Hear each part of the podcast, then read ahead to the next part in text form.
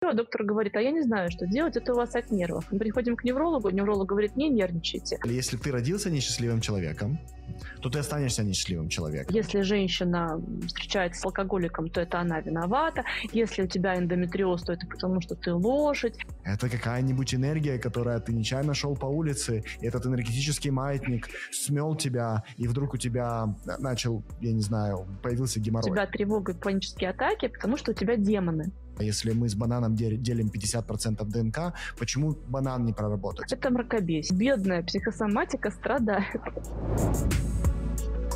Сегодня у меня в гостях Екатерина Тур, дипломированный врач, психосоматолог, основатель трех крупнейших сообществ по психосоматике в России. И мы с Екатериной говорим об основных мифах, которые чаще всего встречаются, и эм, мы даем четкие научные дефиниции тому, чем является психосоматика, как с этим работать, к чему чаще всего приводят психосоматозы.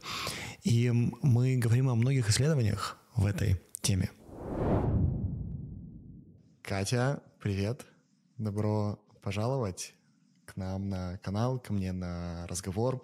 Я очень рад тебя видеть. Сегодня с тобой говорим о психосоматике и попробуем настолько насколько можем максимально углубиться в эту тему. В любом случае, добро пожаловать. Добрый день, спасибо за приглашение. Давайте препарируем эту тему, потому что она сегодня очень актуальна. Так, ты э, врач, безусловно, и э, ты также уже многие годы занимаешься психосоматикой. Можешь, прежде чем мы вот прыгнем непосредственно на тему, сказать, а почему ты вообще туда пошла? Потому что, в принципе, вот большинство моих эм, знакомых, которые заканчивали мед, они э, старались держаться подальше от психосоматики, они шли в более, скажем так, эм, знаешь, как бы черно-белые какие-то тона, где ты э, точно мог сказать, вот это у тебя от этого, вот это у тебя от этого, да, а психосоматика такая, знаешь, серая зона, которая, по идее, мы можем все назвать психосоматикой, ничего конкретно, да? Вот как получилось так, что ты туда пошла и решила посвятить свою жизнь этому? Спасибо за интересный вопрос. На самом деле психосоматика – это как раз-таки наша разноцветная зона, которая подсвечивает медицину в самых разных тональностях. И мой путь начался с того, что а, я задавала вопросы. Мне было непонятно, почему в рамках нормальной физиологии, а у меня базовое классическое медицинское образование, я врач-педиатр, и я очень люблю физиологию человека, неврологию и так далее.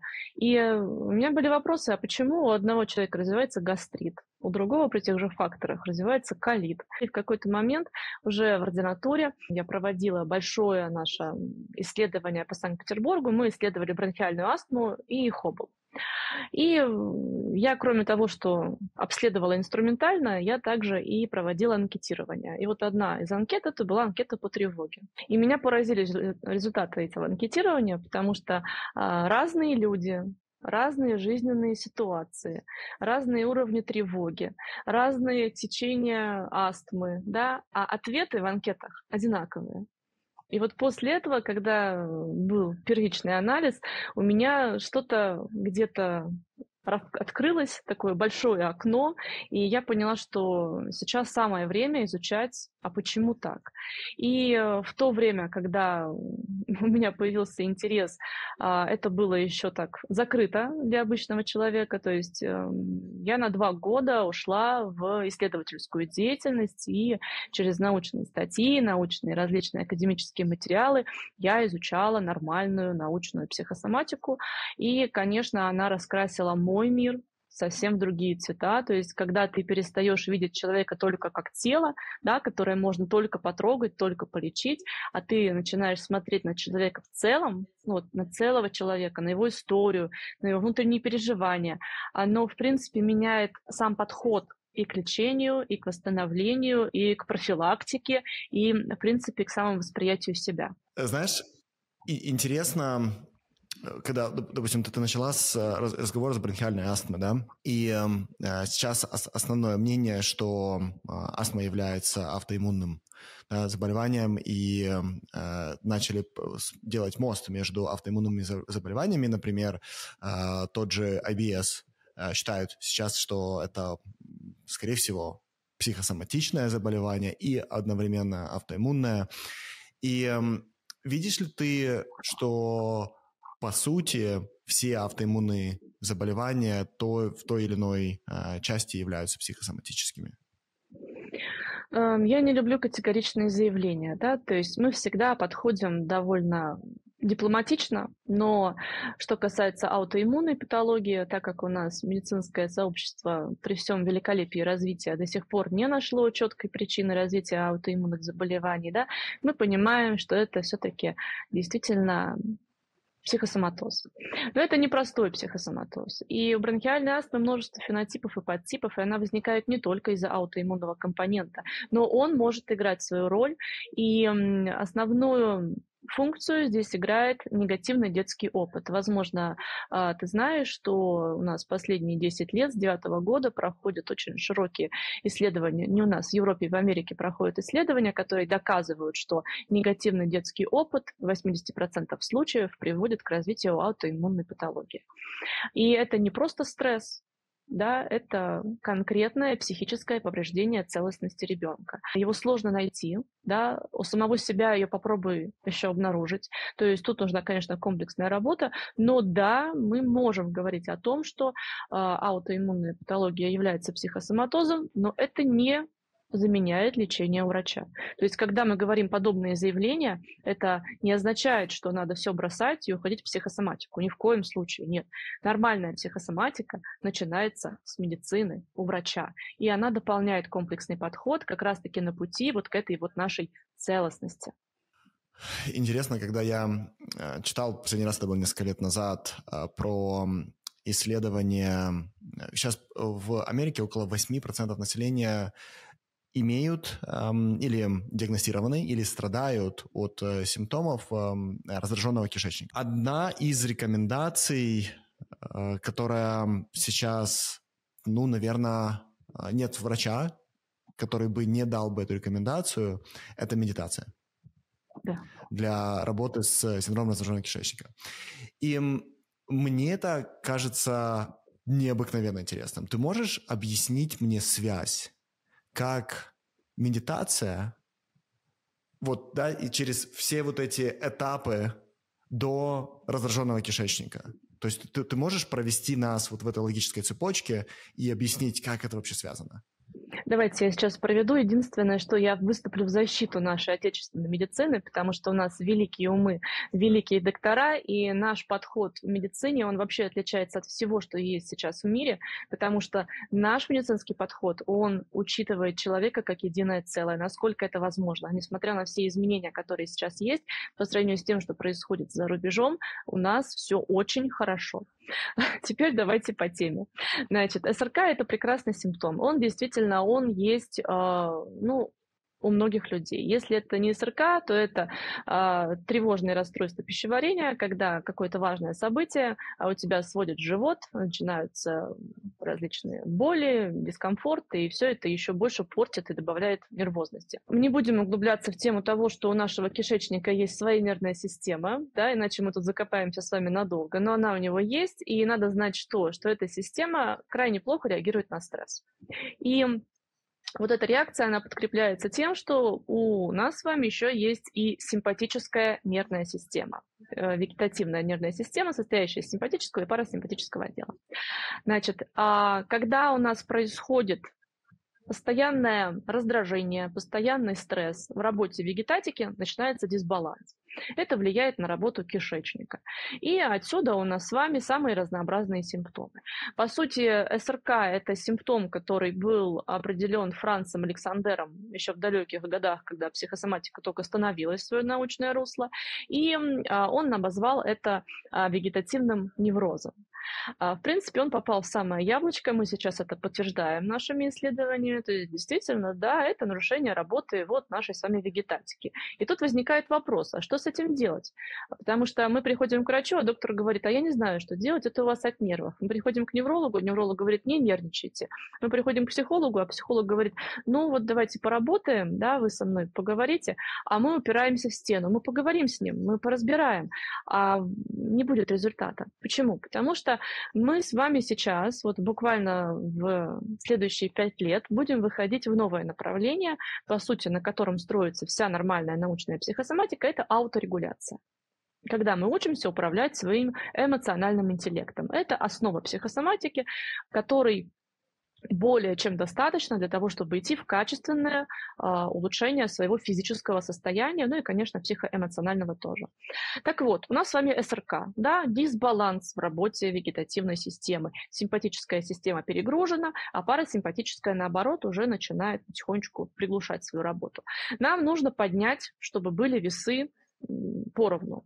Что мы делаем? У нас есть только две возможности. Первое – это дыхание, наше диафрагмальное дыхание, которое мы э, потихонечку нарабатываем, да, для того, чтобы у нас э, при помощи дыхания стабилизировалась работа блуждающего нерва и нашей, соответственно, парасимпатики. Ребята, которые не знакомы с э, этой терминологией, да, им э, важно некоторые вещи э, понимать, да, допустим, если мы сделаем шаг назад и поговорим о э, связи, да, кишечника с э, головой, то есть почему ты сейчас заговорила о блуждающем нерве, да, потому mm-hmm. что э, это тот нерв, который свяжет наш живот с э, нашей головой. Друзья, для тех, кто нас слушает, типичный э, пример. Вы когда-нибудь слышали про бабочек в животе, да? Почему мы можем испытать бабочки в животе?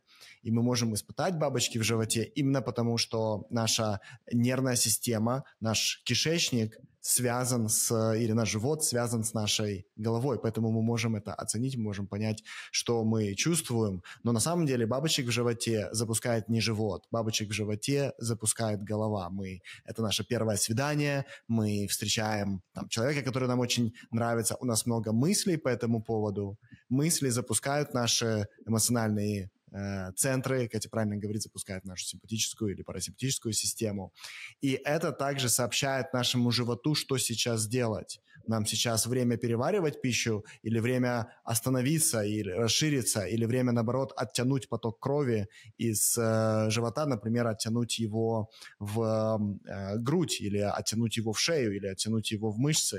И когда это происходит, мы как раз испытываем бабочки в животе. Это все происходит за счет связи через блуждающий нерв между нашей головой и нашим животом. Единственное, что я замечу, что блуждающий нерв и парасимпатическая нервная система, в принципе, вегетатика, она работает везде. Вот наши холодные руки и ноги, да, головные боли, это же все отсюда. И у нас вся нормальная психосоматика строится как раз-таки на ней. Давайте вернемся. Вот второй момент, через который мы можем управлять э, кишечником, да, нашим внутренним балансом, когда э, внутри нарастает вот это ощущение колокола, знаете, да, когда много тревоги, ты волнуешься, и внутри появляется вибрация. Вот мы этим можем управлять. Нам для этого нужно развивать навык, ну, назовем это сейчас телесной концентрации.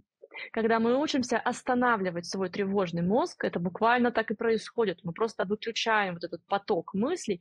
Конечно, сразу это не получается. Мы это нарабатываем. У нас там определенные временные периоды. И после этого человек обретает внутри себя спокойствие, постепенно его нарабатывает. У нас тут волшебства такого не происходит, да, мы понимаем, что, конечно, глобально это все очень классно, но по факту это труд. То есть человеку нужно потрудиться и научиться из реакции бегства побед, да, вот этого бей, беги, замирай, перейти в классическую спокойную реакцию наблюдения.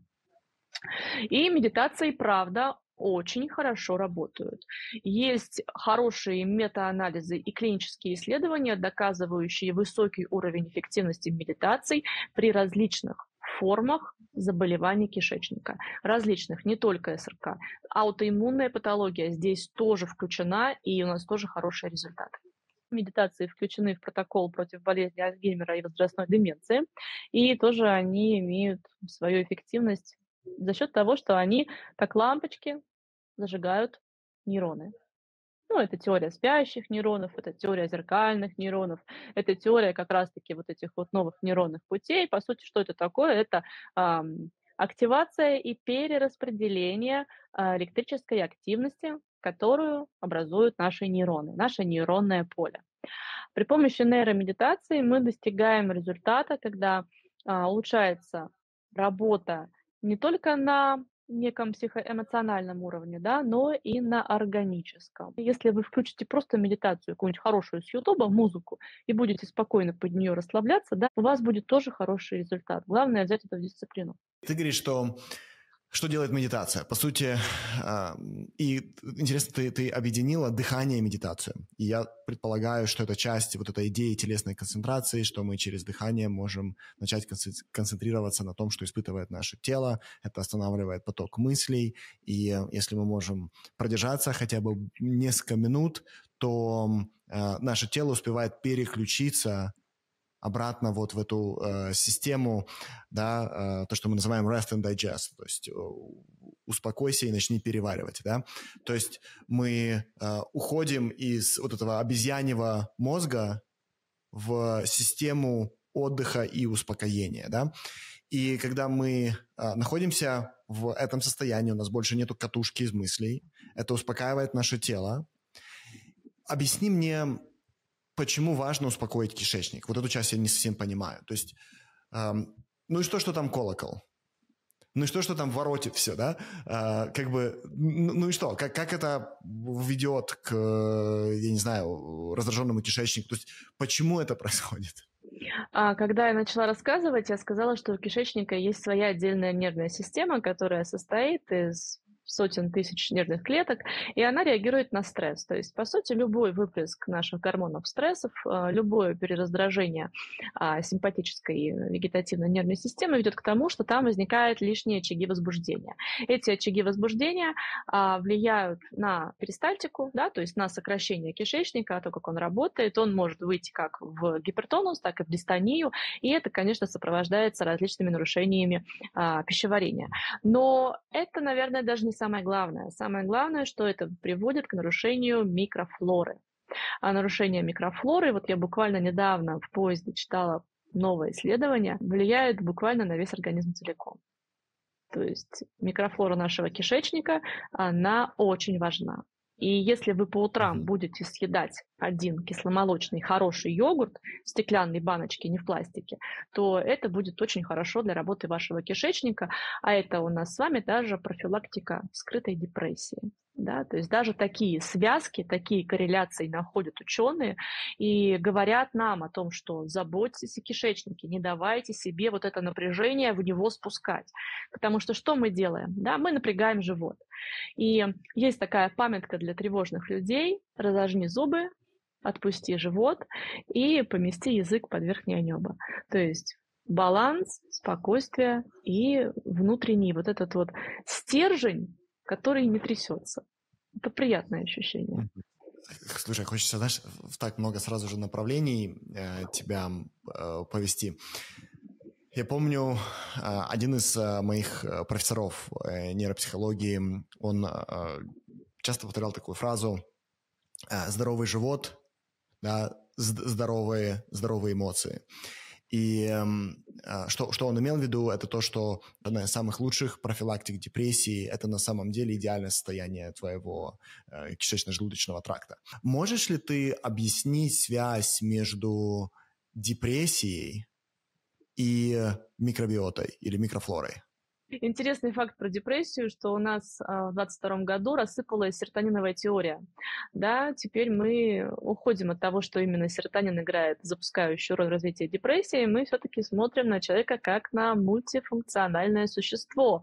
И как раз-таки кишечник в одной из этих вот функции играет свою роль. У нас с вами в работе кишечника, в его нормальной микрофлоре, а, подвязано множество процессов. Во-первых, это переваривание пищи и усвоение различных веществ. Если мы где-то чего-то недополучаем, это значит, что нам не хватает структурных элементов, например, для построения в нужном объеме тех же самых гормонов радости, снижение которых постепенно так или иначе приходит, приводит к изменению нашего эмоционального состояния.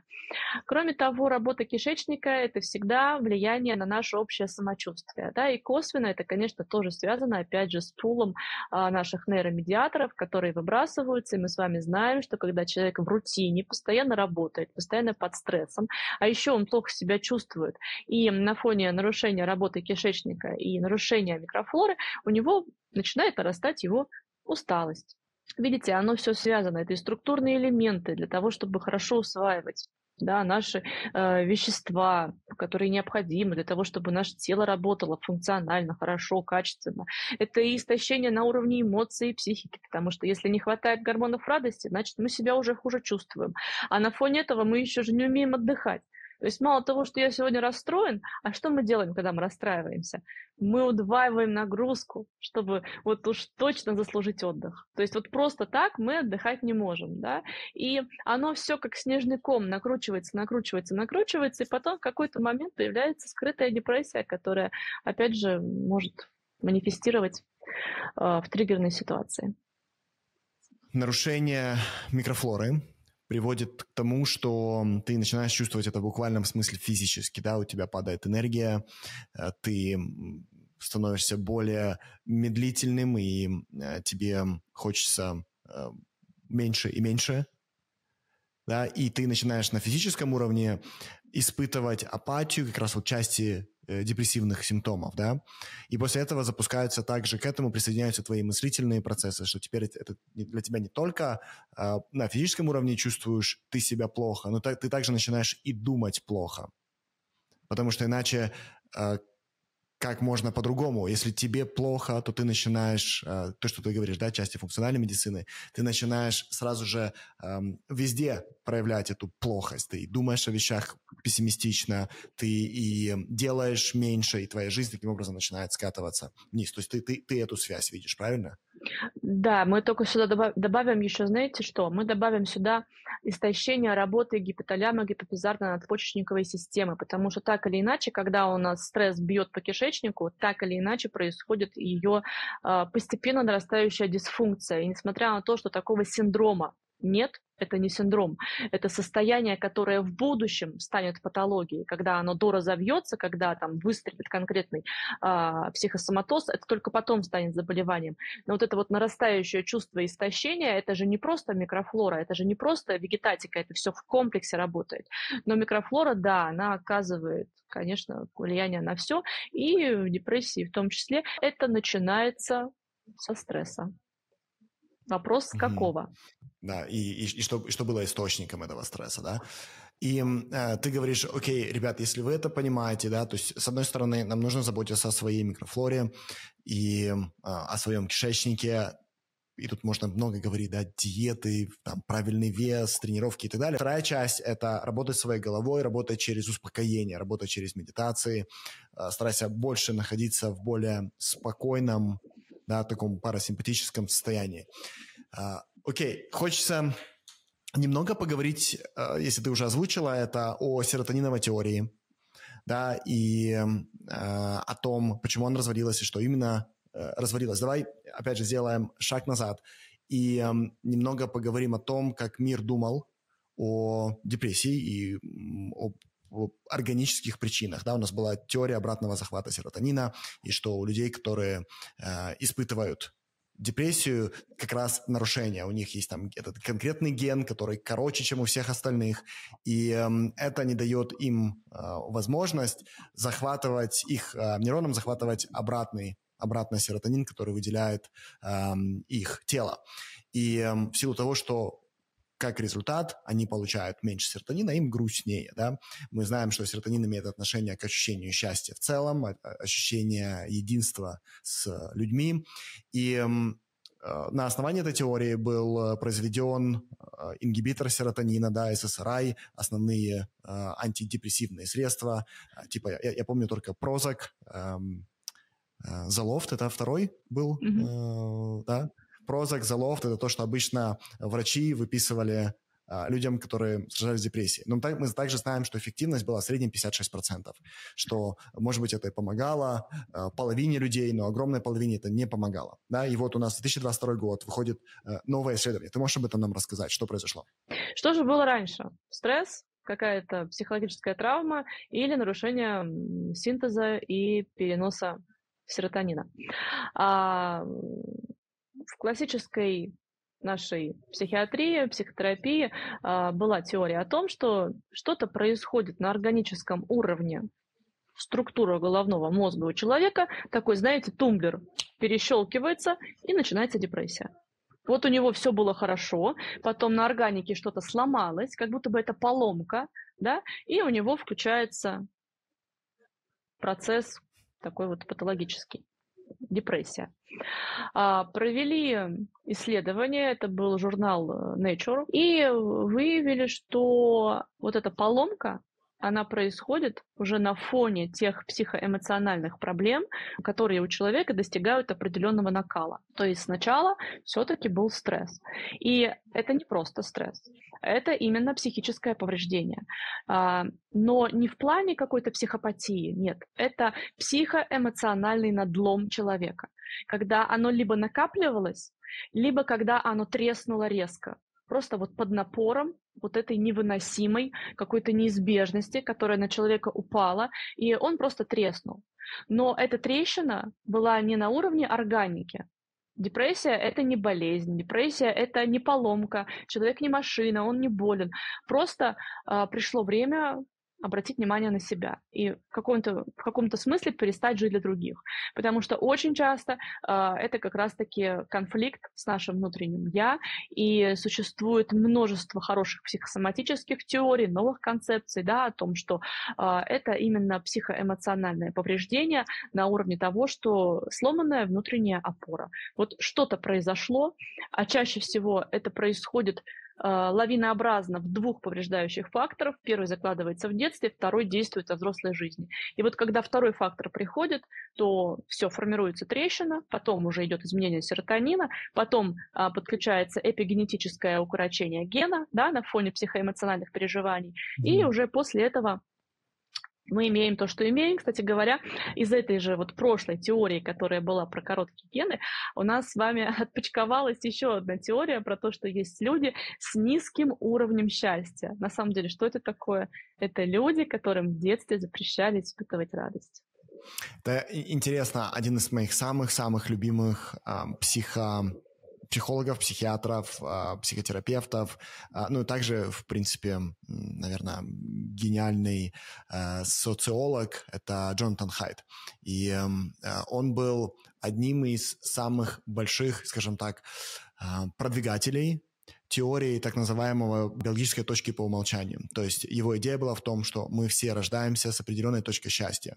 И что бы с нами ни происходило, например, мы выиграли лотерею, мы вау, вау, вау, как счастливы, потому что э, дофамин да, как нейромодулятор серьезно запустил наше тело, но потом мы все равно вернемся к своему обычному состоянию. И точно так же он рассказывал о том, что если э, он приводил пример, э, как называется, квадриплегики, эм, это люди, которые mm-hmm. были травмированы, физически травмированы до уровня, что они больше не могут двигаться, и у них там, например, только голова двигается, или там мышцы лица, больше тело не двигается, и что их уровень счастья тоже возвращался к тому уровню, который был до травмы, да, до, до этого э, случая.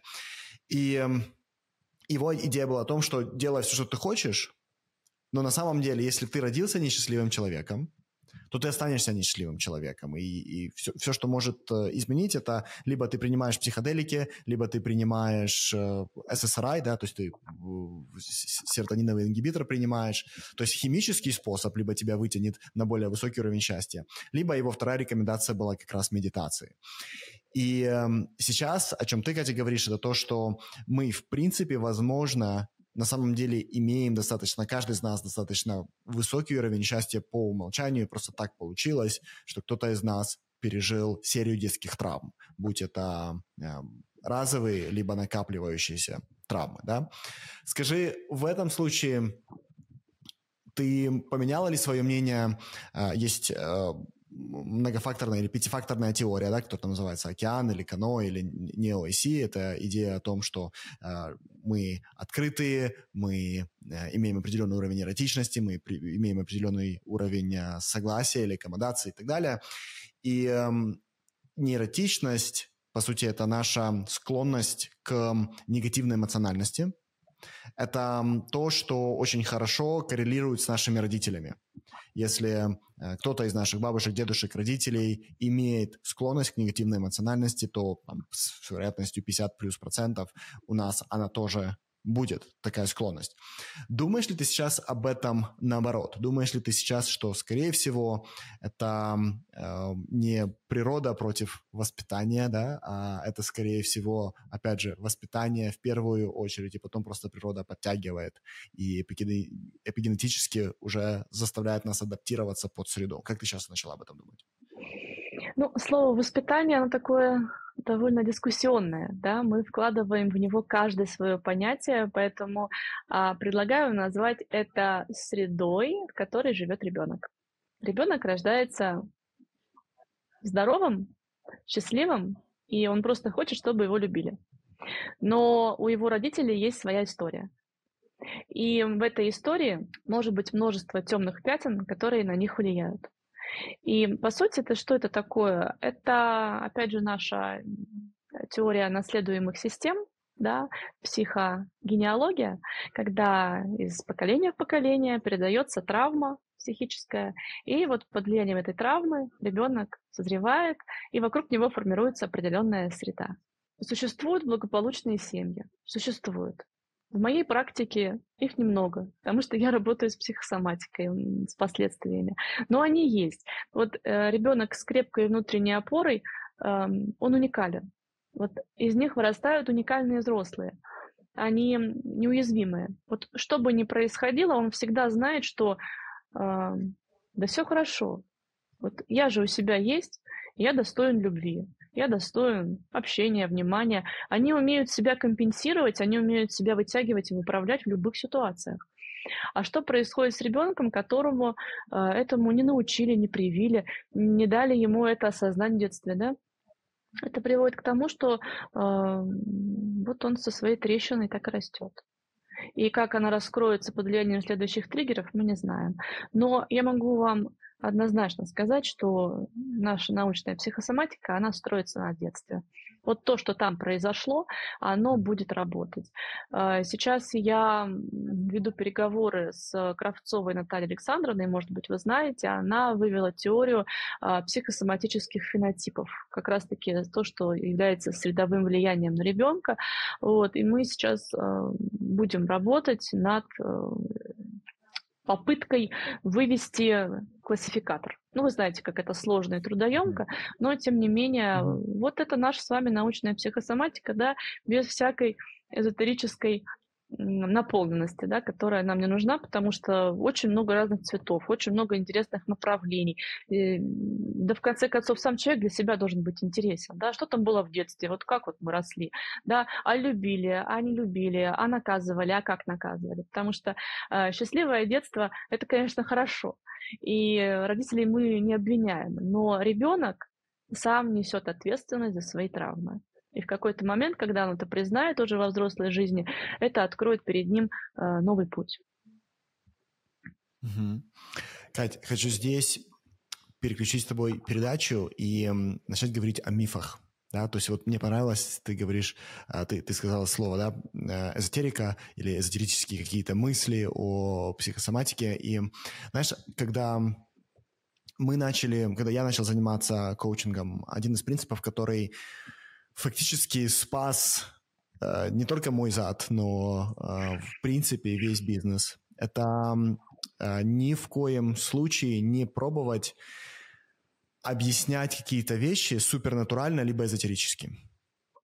То есть просто мой отказ от того, что что-то может иметь супер э, или надприродное или сверхприродное какое-то определение, это дало нам сумасшедшее преимущество в том, что мы делаем. Да? И, по сути, это э, ты, будучи выходцем из науки, это один из принципов научного подхода. Да? Не верить в какие-нибудь сверхприродные э, объяснения, которые не могут быть верифицированы. Да, я э, часто привожу пример, если в какой-нибудь Древней Греции объясняли, почему весна наступила. Ну, весна наступила, потому что это, там, допустим, э, Персифея уходит от, я не знаю, там, от э, Зевса или куда-то идет домой, да, и это, да, ну, а, и, и тогда вопрос, ну, а, а почему не, я не знаю, Афина или э, почему не Афродита уходит, да, почему это именно она уходит, да, то есть это те объяснения, которые абсолютно никак невозможно верифицировать.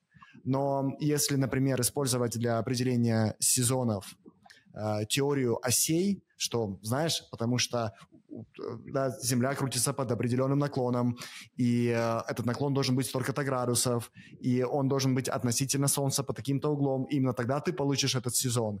Да? Здесь верифицирована каждая деталь. И мне нравится, когда ты говоришь о научной психосоматике, ты по умолчанию убираешь вот эти все идеи о том, что это какая-нибудь энергия, которая ты нечаянно шел по улице, и этот энергетический маятник смел тебя, и вдруг у тебя начал, я не знаю, появился геморрой, да?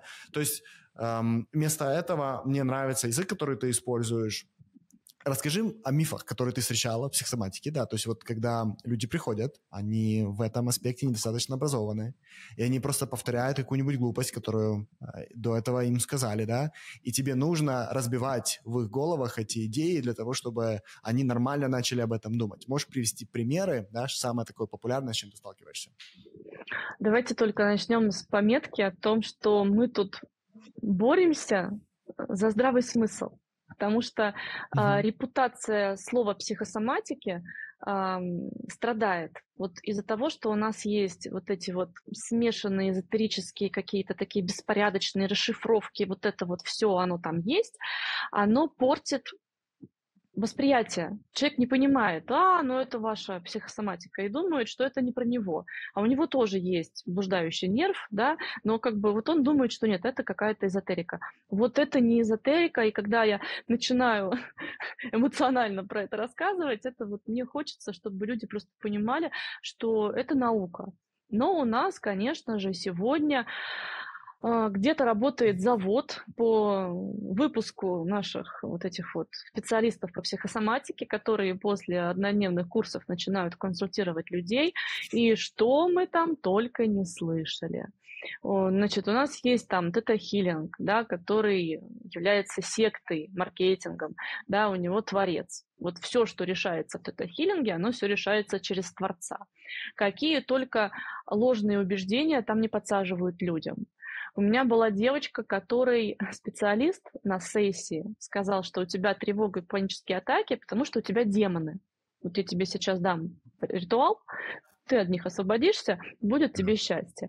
Нич- ничто не предвещало беды. Прилипли демоны. Да, да, это демоны. Девочка вот с такими глазами приходит ко мне, я ее, значит, ну, успокаиваю, э, мы с ней этот тревожный фокус пытаемся проговорить, да, и потом она спокойно уходит в работу с тревогой демоны, да, то есть когда человек не знает основ психологии, когда он не знает нейрофизиологии, конечно, для него все это какая-то магия, да, но оно внутри себя объясняется нашим организмом, но они этого не знают. Что у нас там еще? Ну вот э, есть э, направление, которое я вот прям прошу быть с ним осторожным, это новая германская медицина. Да? Это, это мракобесие. Вот это такое слово, которое я сейчас использую, чтобы все знали, что это очень-очень плохо. У нас сегодня э, выходят книги, которые называют себя не могу сказать название, э, книгами, которые, значит, доказывают, что это научная психосоматика. В книгах нет ни одного исследования, и, по сути, это перерождение, пропаганда вот этой новой германской психосоматики медицины, а автор которой сидел реальные сроки за то, что у него люди умирали в онкологии. То есть он говорил, что бросая свою химиотерапию, приходи ко мне, это доктор Хаммер, а, и у него люди умирали. При этом, когда у него самого был рак яичка, он почему-то пошел к хирургу и прошел курс химиотерапии. Да? Почему-то он свой курс для этого не использовал. И у нас сегодня множество школ. Тоже не могу называть имена, потому что будут подавать. Они же борются за это, за то, чтобы оставаться в тени. Множество вот этих вот каких-то самодеятельных направлений. И отсюда у нас там и что если женщина встречается с алкоголиком, то это она виновата. Если у тебя эндометриоз, то это потому что ты лошадь. И вот много много-много-много всего такого, и то, что я говорю, это все из наших социальных сетей. А, это серьезно. Вот у нас буквально сегодня вышел пост про то, что магическое мышление – это не очень хорошо. с научными статьями о том, что магическое мышление, да, когда мы верим там в цифры, в Творца и так далее, оно приводит к структурным изменениям э, в мозге. И это исследование было вот нашего отечественного психотерапевта. И э, мы говорим не про духовный интеллект. Духовный интеллект и религия – это абсолютно другое направление, и, конечно, его нужно развивать. Но психосоматика, э, психология, психотерапия, медицина не занимаются духовным интеллектом. Да, это совсем другие направления. И, конечно, вот этой вот э, ну, скажем так, не совсем интеллигентной дичи, ее очень много. То же самое гвоздистояние. Слышали, да, вот сейчас э, я имела неосторожность рассказать о том, что я от этого метода отказалась, попробовала, полтора года изучала, думала, что ну как-то это же должно работать, отказалась. И сейчас такой бум, что а как это так, да, человек стоит на гвозди, у него там болевые нагрузки, а говорят, что это энергия поднимается, это ноцицептивное раздражение. Ну, в общем, вот их очень много этих. И самое главное, вы знаете, знаете, э, к чему мы идем? К тому, что вот человек видит информацию в интернете про психосоматику. Вот ему это близко к себе принимать не нужно, потому что в его психосоматическом симптоме работает его стресс и его личная история. И изучать надо самого человека. Вот, а не пытаться себя натянуть на те статьи и информацию, которая есть в интернете, хотя я тоже выпускаю статьи, но они носят такой вот э, характер да, для просвещения, для того, чтобы человек сам на себя внимание обратил. К сожалению, да, то есть я не новогерманский подход, не тета-хиллинг, я с ними не знаком, то есть я не, не знаю, что, а, про что они, да, опять же, а, видно, как и ты, я стараюсь находиться ближе к тому, где есть там хорошие метаанализы, где достаточно статистики, где мы знаем, что у нас есть эффективность, но самое важное, где у нас есть хорошее пояснение. Мне кажется, что вот то, о чем ты говоришь, это, по сути, есть методы, пояснения которых существуют, и оно является логичным и проверяемым, и можно подтвердить, либо да, опровергнуть, либо не подтвердить. Например, с демонами э, наука не говорит, что демонов не существует. Наука может тебе сказать, что на основании того, что мы знаем о мире, это кажется как очень глупая идея. В то время как ребята, которые верят в демонов, они считают, что это догма. И в этом, на самом деле, разница между на, на, наукой и э, всей остальной чушью, которая происходит. По сути, наука сводится к качественным, проверяемым э, объяснениям да, вещей. И это то, о чем ты говоришь. Если это можно объяснить реально здравым смыслом, через э, это можно проверить, и там есть какая-то логика, да, то э, все остальное, что звучит очень догматично, чаще всего является абсолютной глупостью к чему может привести вовремя не не то что исцеленная, но психосоматика, на которую вовремя не обратили внимания? К чему это может привести? Психосоматика-то она бывает разной. Вот мы уже говорили про СРК, да, это бывает просто такое вот предсостояние, да, и оно может длиться годами, а может формироваться уже психосоматоз. И вот если мы э, вовремя не будем себе помогать, то он постепенно будет переходить в хроническое состояние, а потом различные осложнения. И а, будет выходить из строя все больше и больше и больше функциональных систем. Это такой, знаете, эффект лавины. Вот он начинается, да, и как будто бы все тело выходит из строя. Вот какой-то внутренний большой массивный сбой, но чаще всего тоже это не происходит одномоментно. Это происходит в течение определенного времени. И нам важно начать обращать внимание на себя, потому что у нас еще есть и вирусы, и бактерии, да, которые вообще живут по своим законам, им до нашей психосоматики далеко, ну только при условии, что у человека нет длительного стресса, у него не вырабатывается кортизол, и нет иммуносупрессии. Да. Если все это складывается, то правда, действительно может быть часто ОРВИ как признак того, что у человека длительный стресс. Правда, это может быть. Вот. Но если мы рассматриваем, например, э, ротавирус да, из детского садика, который приносят, таким ему вообще все равно. Вот какой бы у тебя уровень иммунитета не был, он пришел, заразил тебя и, пожалуйста, да, никакой психосоматики да. тут нет. Тут есть, опять же, цикл патогенетического размножения вирусной инфекции. Вот. Те же самые переломы, кстати говоря. Вот еще один миф, что каждый перелом – это у нас, значит, карма там, дедушки, бабушки, там, твоя собственная карма. Ну, это же просто случайность. Ну, человек упал. Это не значит, что ему теперь нужно на себя навешивать тонны вины и каких-то таких ложных тревог для того, чтобы найти, а почему же он тут вот сломал себе ногу. Основной аргумент людей, которые верят, что переломы не случайны, это аргумент, что, ну смотри, вот два человека упали, один сломал руку, а другой не сломал руку. Значит, э, это потому, вот тот, кто сломал руку, это там, скорее всего, как бы дедушка, бабушка не проработаны, или кто-то еще, или тебе э, оставили послание твои предки, либо э, уходят вообще в эту идею об энергиях, что ты попал просто в какую-то зону энергетическую и так далее. То есть э, это интересно, опять же, плохое объяснение, против хорошего объяснения, да, плохое объяснение это которое, а почему бабушка должна быть проработана, почему это не, я не знаю, если мы с бананом делим 50% ДНК, почему банан не проработать, да, то есть почему должна быть обязательно бабушка, то есть давайте сначала бананы проработаем все, потому что вроде бы тоже много общего, а, и потом уже что-то еще. А, и, сори, я тебя а, остановил, потому что это было, мне кажется, смешно. Сори, продолжай.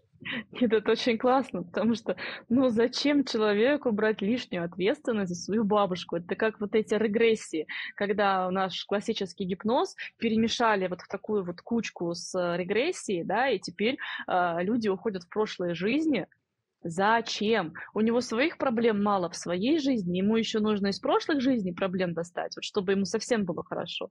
Да? На самом деле тут э, не только, знаю, вот эзотерика, тут еще и бизнес.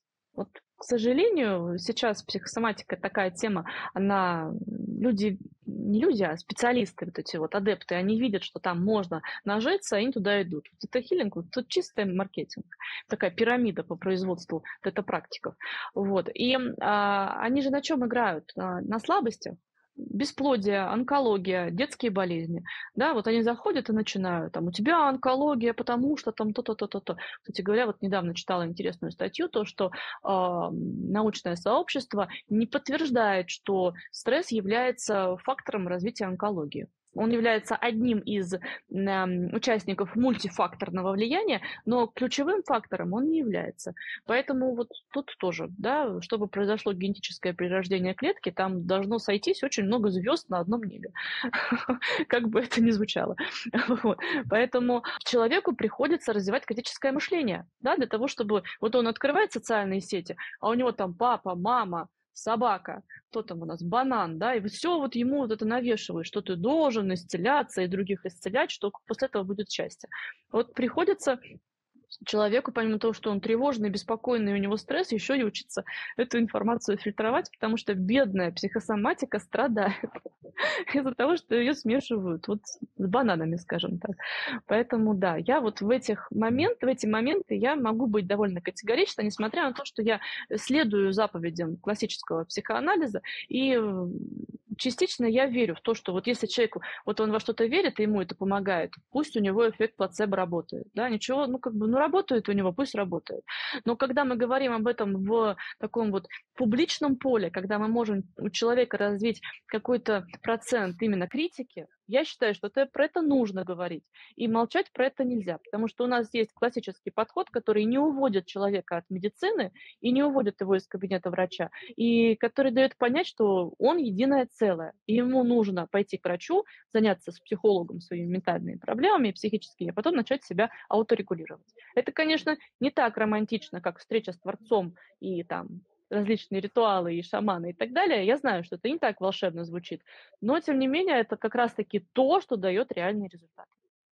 А, Кать, смотри, что подходим к концу нашего времени. У меня будет последний вопрос для тебя.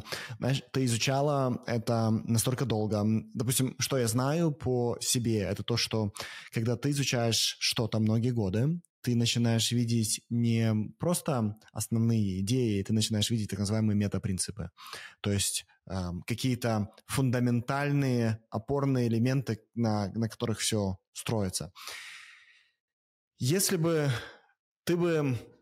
Вот люди, которые нас смотрят, да, которые нас слушают, если бы мы бы с тобой знали, что они больше никогда нас с тобой не услышат, и вот все, что э, сейчас ты скажешь, это единственное, что они запомнят на всю свою жизнь. И твоя цель им помочь, твоя цель помочь исцелиться, как ты говоришь, да, стать цельными.